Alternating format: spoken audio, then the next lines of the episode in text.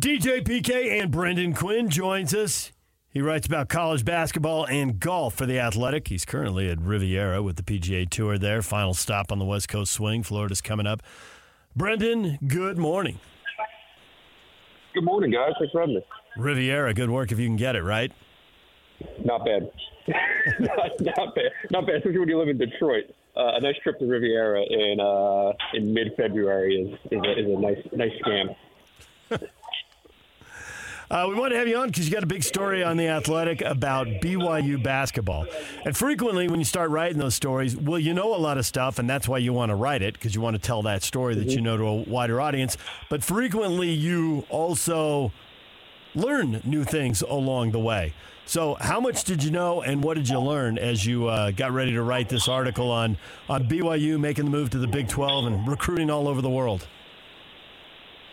Yeah, I, I would say I knew a fair amount about the, the school and the church affiliation, et cetera, et cetera. Um, and you know what what really interested me from the onset in kind of diving into BYU was um, just watching them play, and and there was a I don't know if you guys saw it, but uh, Jordan Sperber, who's a great um, kind of online analyst, uh, put together a uh, film clip of um, that kind of really picked apart BYU's offense and how they use fake handoffs and all this stuff, and just kind of really got into the, the nitty gritty of, of why they are so efficient offensively. And it's just beautiful basketball. You know, I mean, they run such great offense. It's so much fun to watch, especially when they have Aly Khalifa in the in the high post and are running offense through him. It's just like it's a really fun brand of basketball, and that's what kind of spurred me to say, well, let's go, let's go figure out like you know what is um, what's the team about and, and how did this all kind of come to be, and then the story kind of just took on a life of its own from from there, and diving into you know three. Um, three Muslim players and the roster construction, et cetera, et cetera. And then it kind of turned into, well, let's try to explain to a broader audience who might not really understand the school and what the, you know, what the, the contours that kind of come with trying to trying to construct a roster. Um, and then the the overriding element of moving to the Big 12 and now complain, competing in the best conference in college basketball. Was the idea for the story since you were coming out to LA anyway, stop in Provo? Is that how it came about? No, no, no. This was a this was a one off trip. I I uh, I was actually there. Um, it was a January twenty first to the twenty fourth. I was there for the Houston game. Oh, okay. So right after right after the loss to Texas Tech, um, that was on a Saturday. I was in in the office with Mark Pope that Sunday, the next day, and you know campus was pretty empty. No one was in the basketball office. It was just he and I sitting in the office for for about two hours, and uh, and kind of went from there and went to the the Houston game that night. Was the first time I I'd seen a game at Marriott, and uh, that was awesome. You know the, the energy was off the charts, and then uh, got out of there the next day. Obviously BYU is different, but obviously this era of college basketball is different. There's more international talent than ever before. The transfer portal has guys moving around and coaches quickly having to rebuild rosters. How similar is this new era? How similar in this new era is BYU doing to what everybody else is doing, and how much is it still very different than what everybody else is doing? Well, I mean, I, I feel like it's still relatively early in in the era, and that's mm-hmm. kind of one of my big questions. Is you know, it, it's one thing to try to build a roster in in the WCC. Um, you know, this is the first year in in Big Twelve, and it the, the, you know college basketball as a whole is older.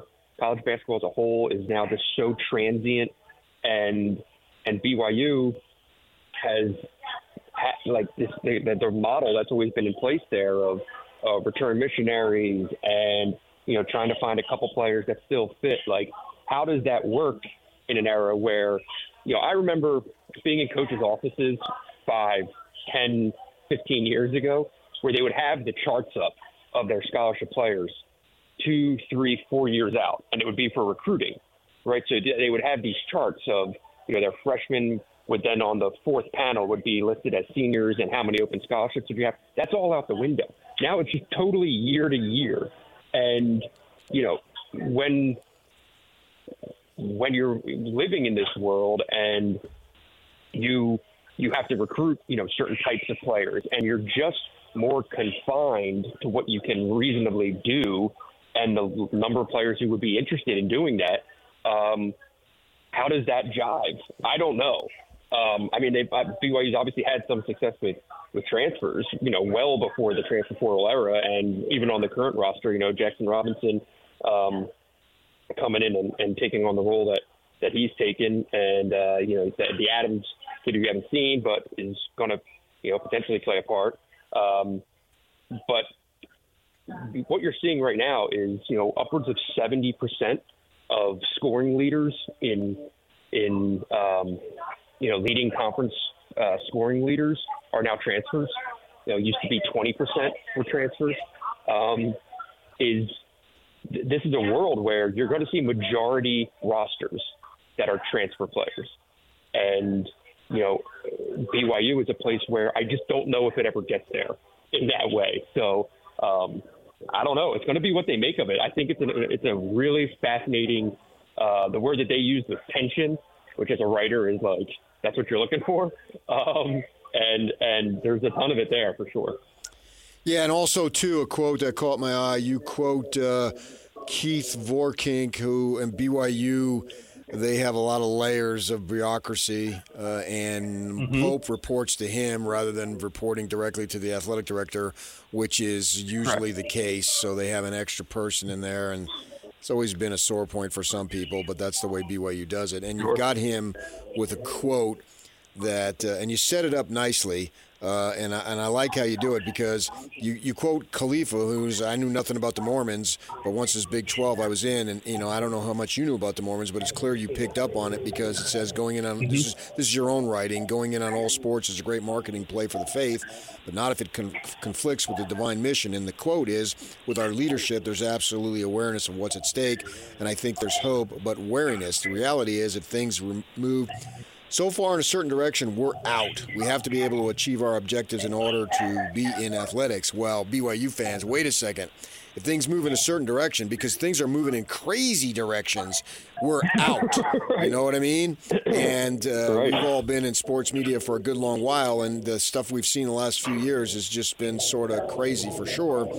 Uh, what did you take from that? Do you think that was sort of a uh, just like a, a, let's do lunch with no real meaning, or hey, mm-hmm. if things continue to go, this is serious and we're going to get out? Yeah, I mean, I think that's the the big question because for me, and like one of the, the kind of unanswered questions that I left with is like, what's the line, and how willing or how close are you willing to get to it? You know, um, like I, I almost no one would come out and say anything like to the extent of like, look, there would never be a scenario of a roster being majority non LDS, right? Like, is that a line? Like, is there a, does a world exist where there would be um, a, basketball roster, for instance, that was majority non LDS players? And like, no one would answer that question. And you know, I think theoretically that could be something that you're like you might have to get there if you're gonna live in this Big 12 world and this transfer portal era, and what are you doing about NIL? Um, all these things. So, like, what are the lines of demarcation that church leadership has of like, we won't go past this? And you know, do those lines exist? I imagine they do. I don't know what they are. I always, I think folks out there would probably be far more um, intelligent about that uh, than I am. But um, to me, that was just my general sense that there are just like some things that will not happen. And if those things will not happen, can you still compete? Um, because you're going out and you're playing NCAA tournament teams every single night. And this is the this is what you this is what you wanted, right? When you join the Big 12 and you don't want to be left behind in college sports, um, like it was a major coup to get that spot in that conference that a lot of other places would have killed for. Go talk to Memphis, you know, um, you know, places that were desperate to get in that conference. Um, BYU got it because it has a massive audience. It's a big brand. People know it, um, and it competes. So, but but now that that comes with evolution and and and change in theory, and and taking the next step that other places are are willing to do. And you know, there's for instance, like I mentioned, I live in Detroit. You know, University of Michigan has really really strict enrollment issues for for um, for transfers, especially people who've been in college three, four years, and what credits credits transfer, and and they're not willing to break from that, and it's killing them in the transfer portal. They're just not being able to get certain kids. They missed on Caleb Love because of it. They missed on Terrence Shannon because of it, and like you know, the school is now in this push pull. I feel like BYU is that multiplied by many many times. I don't know that you have it, given what you just said. I don't know if you have any insight into this question, but we've heard so much from schools about the student athlete, and it looks like big time football, and it remains to be seen. It certainly remains to be seen with basketball, but big time football is going to a place where the top two leagues are going to have employees. And maybe employees who don't go to class. I would lean towards it's going that way, but we'll see, and, and we'll see how quickly. Does that sound like a line that BYU would be willing to cross or not? Do you have any feeling on that? My guess would be no. I mean, just just based on my my time there and speaking to people about academics and their schoolwork and things like that, and like it, it is taken pretty seriously, far more seriously than at a lot of places that I visited, where it's you know it's it's incidental.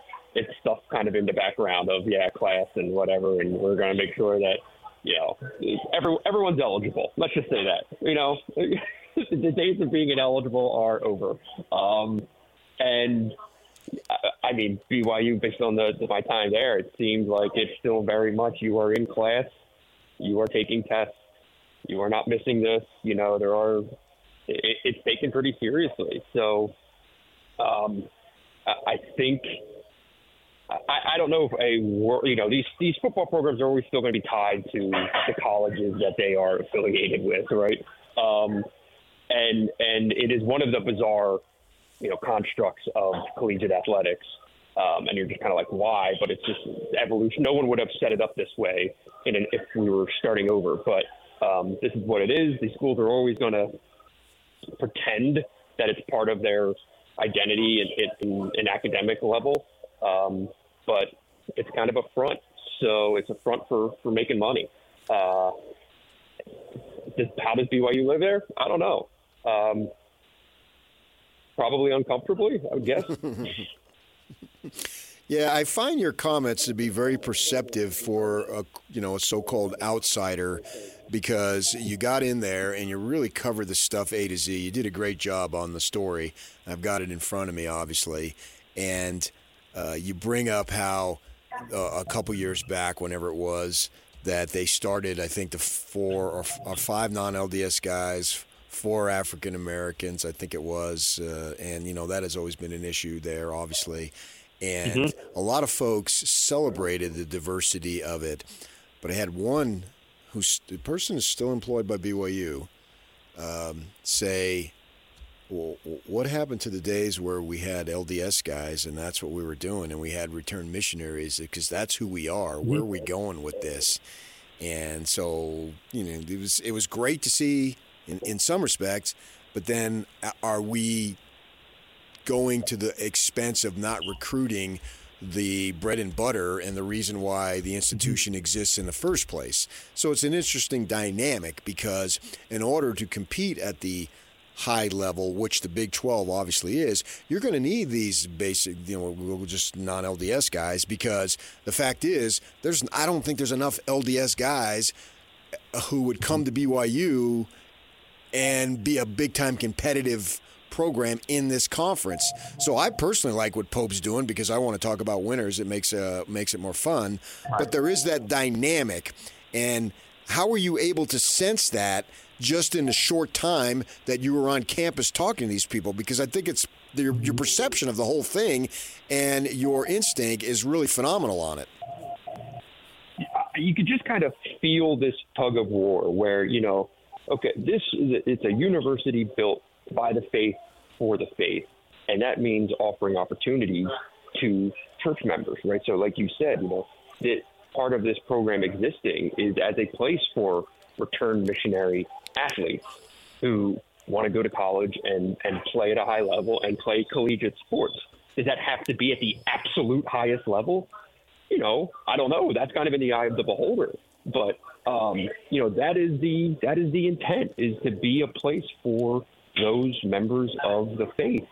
At the same time, being out there, I really came to kind of uh, more readily understand that athletics at BYU is as much about brand recognition and marketing.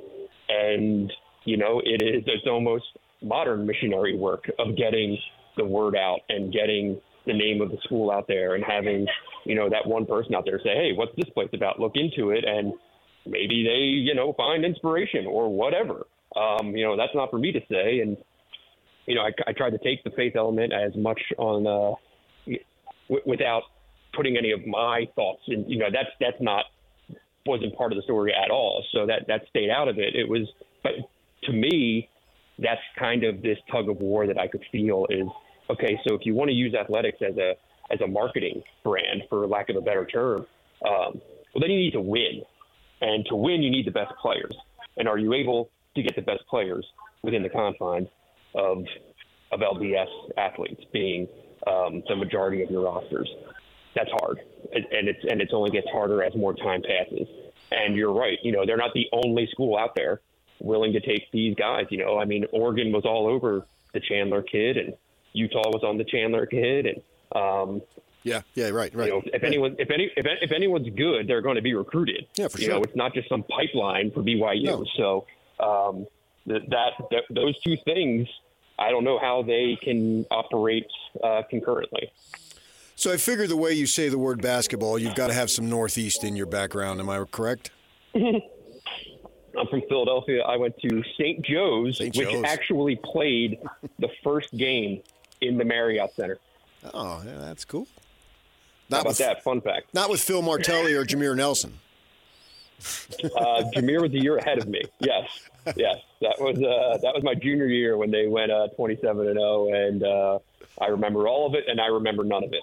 So how, how much time did you spend at Ocean City, New Jersey in the summer? Uh, fair amount. I, I was more of a Sea Isle guy, but I got it in in Ocean City for sure. There you go. I spent a lot of time there growing up. I grew up in New Jersey myself. Outstanding. So as a Detroit Yeah, guy, I, I, I, go ahead. As a Detroit guy, are you going to follow the tour to Florida, or is uh, the is LA the end of the gravy train? Well, I got to go back to hoops now. Um, so going back to Detroit after this, and then uh, a couple weeks of, of writing work, and then I head to Arizona to check in with uh, a Final Four contender for a couple days, go see what's happening with Tommy Lloyd and the boys, and then it will be off and running for conference tournaments. Three weeks for the NCAA tournament, and then to Augusta for the Masters. Well, I graduated from ASU, so light up the cats for me, okay? I'll see what I I'll see what I can do. What's going to happen with Bobby Hurley? Is he is he the coach at Arizona State next year, or does he take the the happy parachute to DePaul or something like that?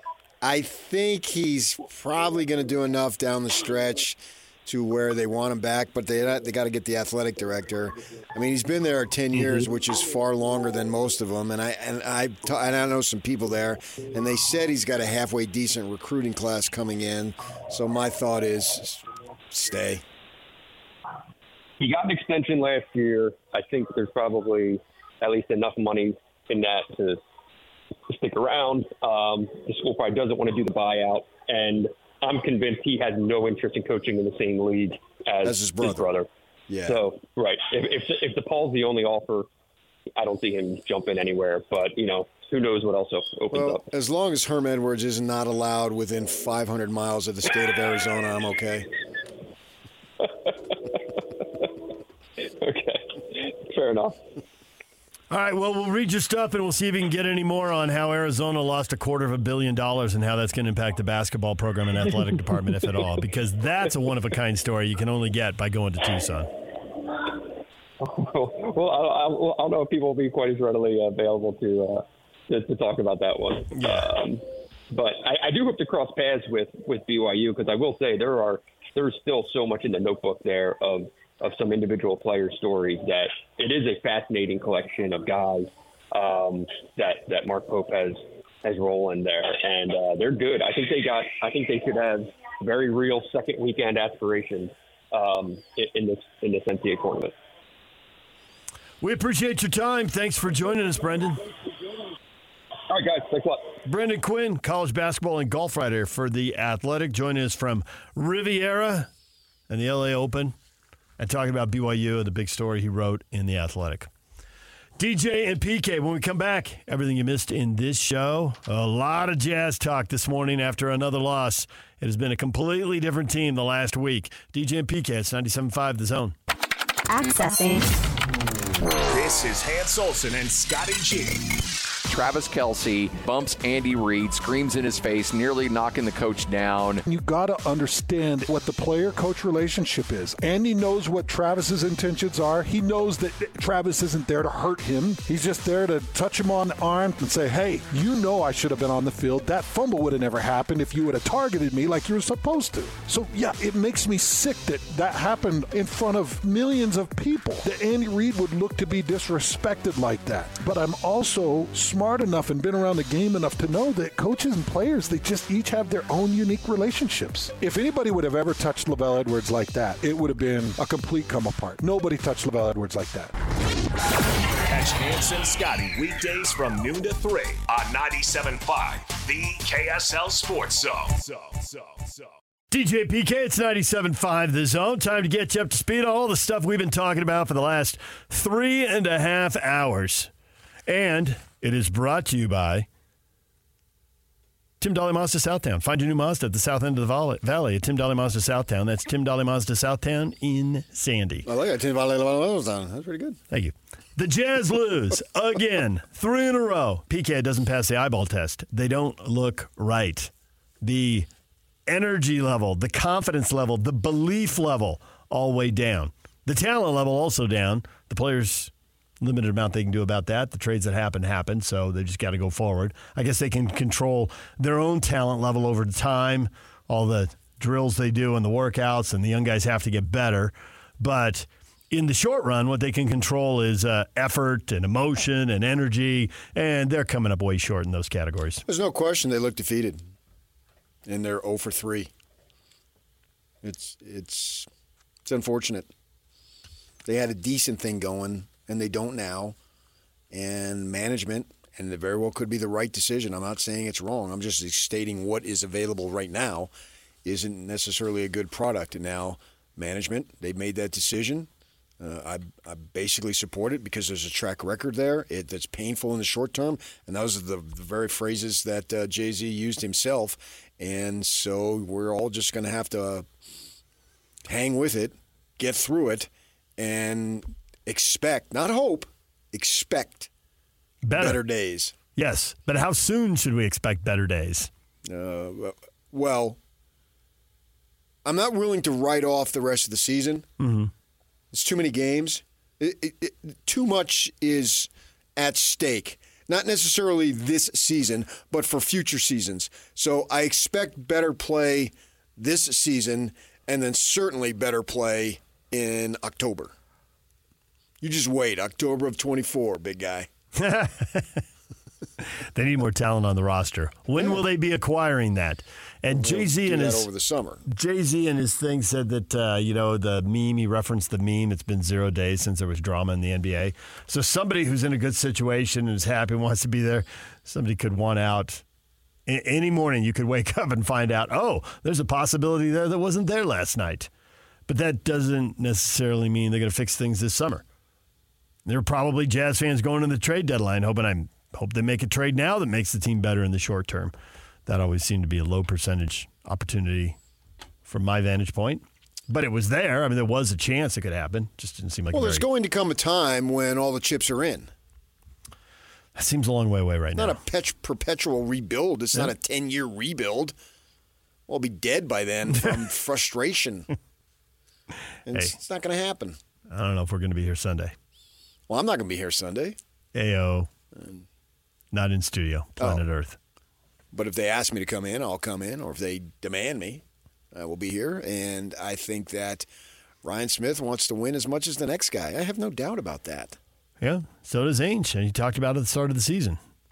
So they'll. They want to go to the playoffs. Once he they- wants to go to the playoffs. Well, I mean that's a no-brainer, though. Well, That's not- those, that's not a big, these are not, statement. These are not the trades that are made by a guy who wants to go to the playoffs right now. Mm, okay.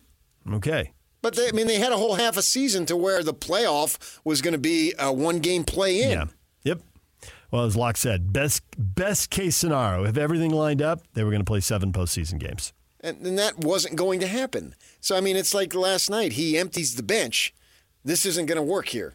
So you reach a point Mm-hmm. Yep. where you got to take a loss to take a gain. The old They're going back to back. Take one the step back, these two guys. step forwards, Right. blah, blah, blah, that type of thing. And so, with that in mind, that's what I'm expecting. Yeah. These trades, even though they're a downer in the short term, obviously the team has felt that way, puts them on notice, man. You better get better this summer. And you better have a better product come October of 24.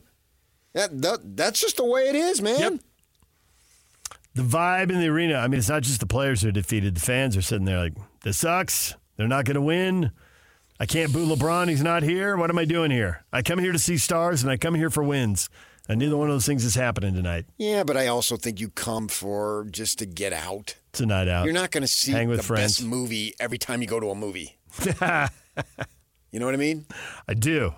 I go to movies hoping it'll be, uh, you know, Okay. B B plus movie. And if it depending on what night of the week it is, and you may go out to eat before with friends, it's all about the activity too. I mean, don't discount that. Now, Well, they got the stuff activity. you put in there is also very important. I'm not diminishing that whatsoever. Yeah. I guess the difference is there's people paying 100, 200, 300 bucks to go to a jazz game and they're it. paying and they're paying 20, 30, 40, 50 bucks to go to the movies. Depending on how many people Sure, but they're making and that choice, and no Yeah. one's forcing them to do Right. it. Right, but I think what when you make the choice to go to a movie and know, okay, we're going to drop, you know, 30 or 40 bucks tonight. I, I don't have the same level less. of I understand. anticipation. I understand. Yeah, like you and your concerts. There are concerts you'll pay more for, and there are concerts you'll pay less for, and there are concerts you won't bother with. Yeah, and you want a good product. Yeah. You don't want them to slog through it. Uh, if nothing else, how about some fourth quarter drama instead of fourth quarter bench clearing? Even if they lose, fourth quarter Sure. drama. Fourth quarter drama. Yes, but in the third quarter, didn't you look at that and think they don't really want to be here right now? I literally said that to somebody was like, I don't "That's know. a good way of They- putting they it." Don't They just- be here. I they know they know they're not going to win. Yeah. All right, Jazz and Warriors tonight. Warriors coming off a loss. They just beat the Jazz on Monday. They will try again tonight. We'll see how that plays out. Uh, the rest of the NBA. What stunned, shocked, or amazed you? You shrugged at the Nuggets losing to the Kings because Jamal Murray didn't play. He didn't. Yep. So never mind. That's not that big a deal.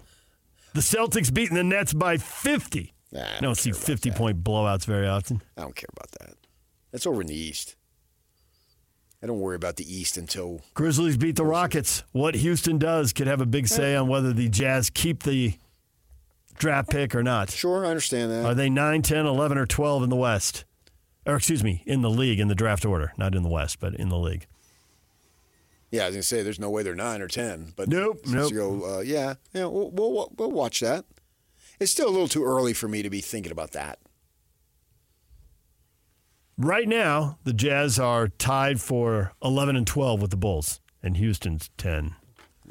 So watch the Rockets. They lost to the Grizzlies 121 113. College hoops, Utah State. We talked a little bit about this. The double A, Wyoming. Not as full on a weeknight as a weekend. A little easier to win there. Only Wyoming's third home loss of the year. The Aggies came from behind after halftime. Good work by them to get win number 21.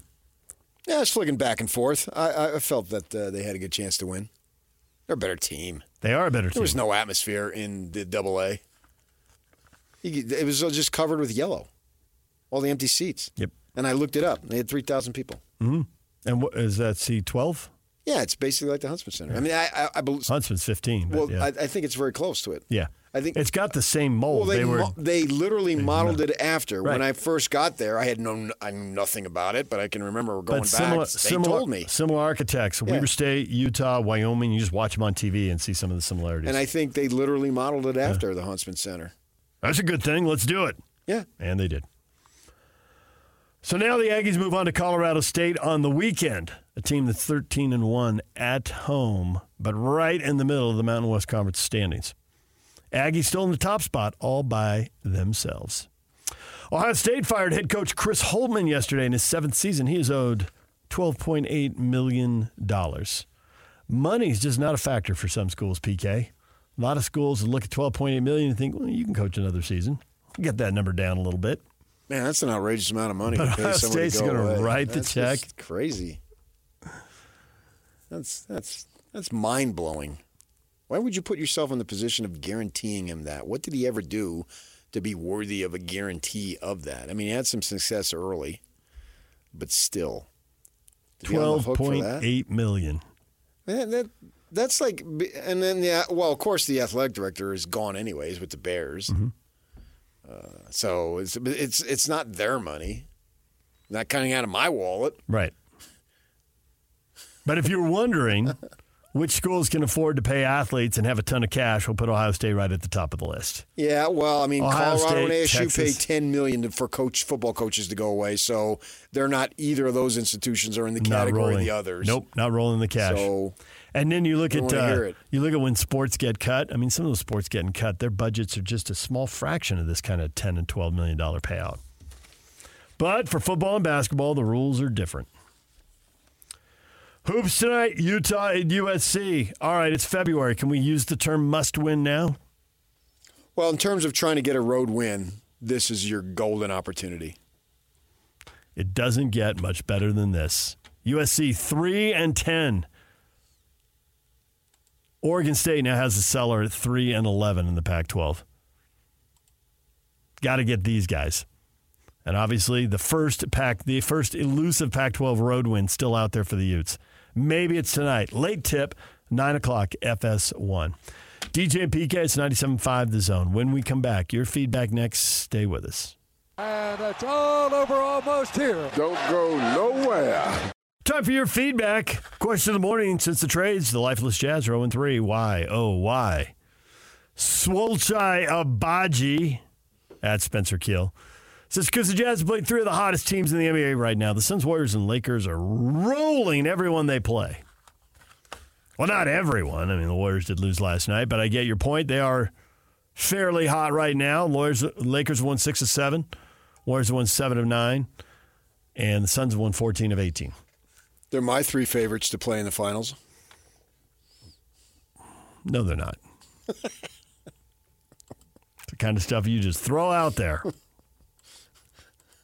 They're hot right now. Agbaji's brother said so. Swolchai Agbaji. It's a half decent name. That's good work. Thank you, Spencer.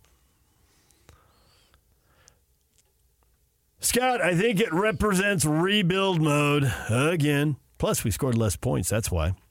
Fewer points, but you know. UJ at Jazz Time Jones. Well, it's because they weren't actually good in the first place. They caught teams missing stars. Okay, well, not every night for six weeks. No. They were playing some good ball. Now, yes, they caught teams with stars, so yeah, the numbers are a little inflated, but they were still, even without those breaks, yeah, but they were then well they over lost 500. some games because they didn't have their guys. That all True story. flushes out. Come on. I know good ball when I see it, and they were playing good ball. Skip says, well, let's see. The Jazz traded three of their top eight players and replaced them with a guy who was buried on the bench, a G Leaguer, and it seems nobody. That's not true. Agbaji was not Not one of the top eight. He he was guy uh, nine point five. That's a good reference by Jay Z. Nine and a half man rotation. I never knew how valuable. What'd they say? You don't know how much you miss something until it's gone? Gosh, I desperately miss Fontecchio and Ol- Olynyk. At least now I don't have to think, is it Olynyk or Olynyk? It's Olynyk. I know, but I have always have to think about it. It never comes natural to me. Sammy says this is all good. Quit your whining. We need to lose games. We need our top ten pick, or it goes away. Jazz are only going to compete or get better through the draft, so we need to accept that. Not only, no. I disagree with that. You think there'll be a good trade out there? So do I. I don't know what team has been put together only through the draft. Well, you can you sign can go a- mostly. You can sign only. a mid-level free agent type guy. The Harperings of the world have come, Mm-hmm. And they've been very good players for them. I think those players will be available, particularly the foreign guy. the Fontecchio Joe Ingles mold. Oh, there's that. Find the 27 year old. Royce, Royce O'Neale Yeah, has worked himself Played- in a played mighty Baylor, fine went over NBA for- career. yeah. Play went overseas, came back. Don't forget Denver. He also played at Denver too. I don't know why he goes strictly just Baylor. I hate Denver. He transferred, and he's a nice player.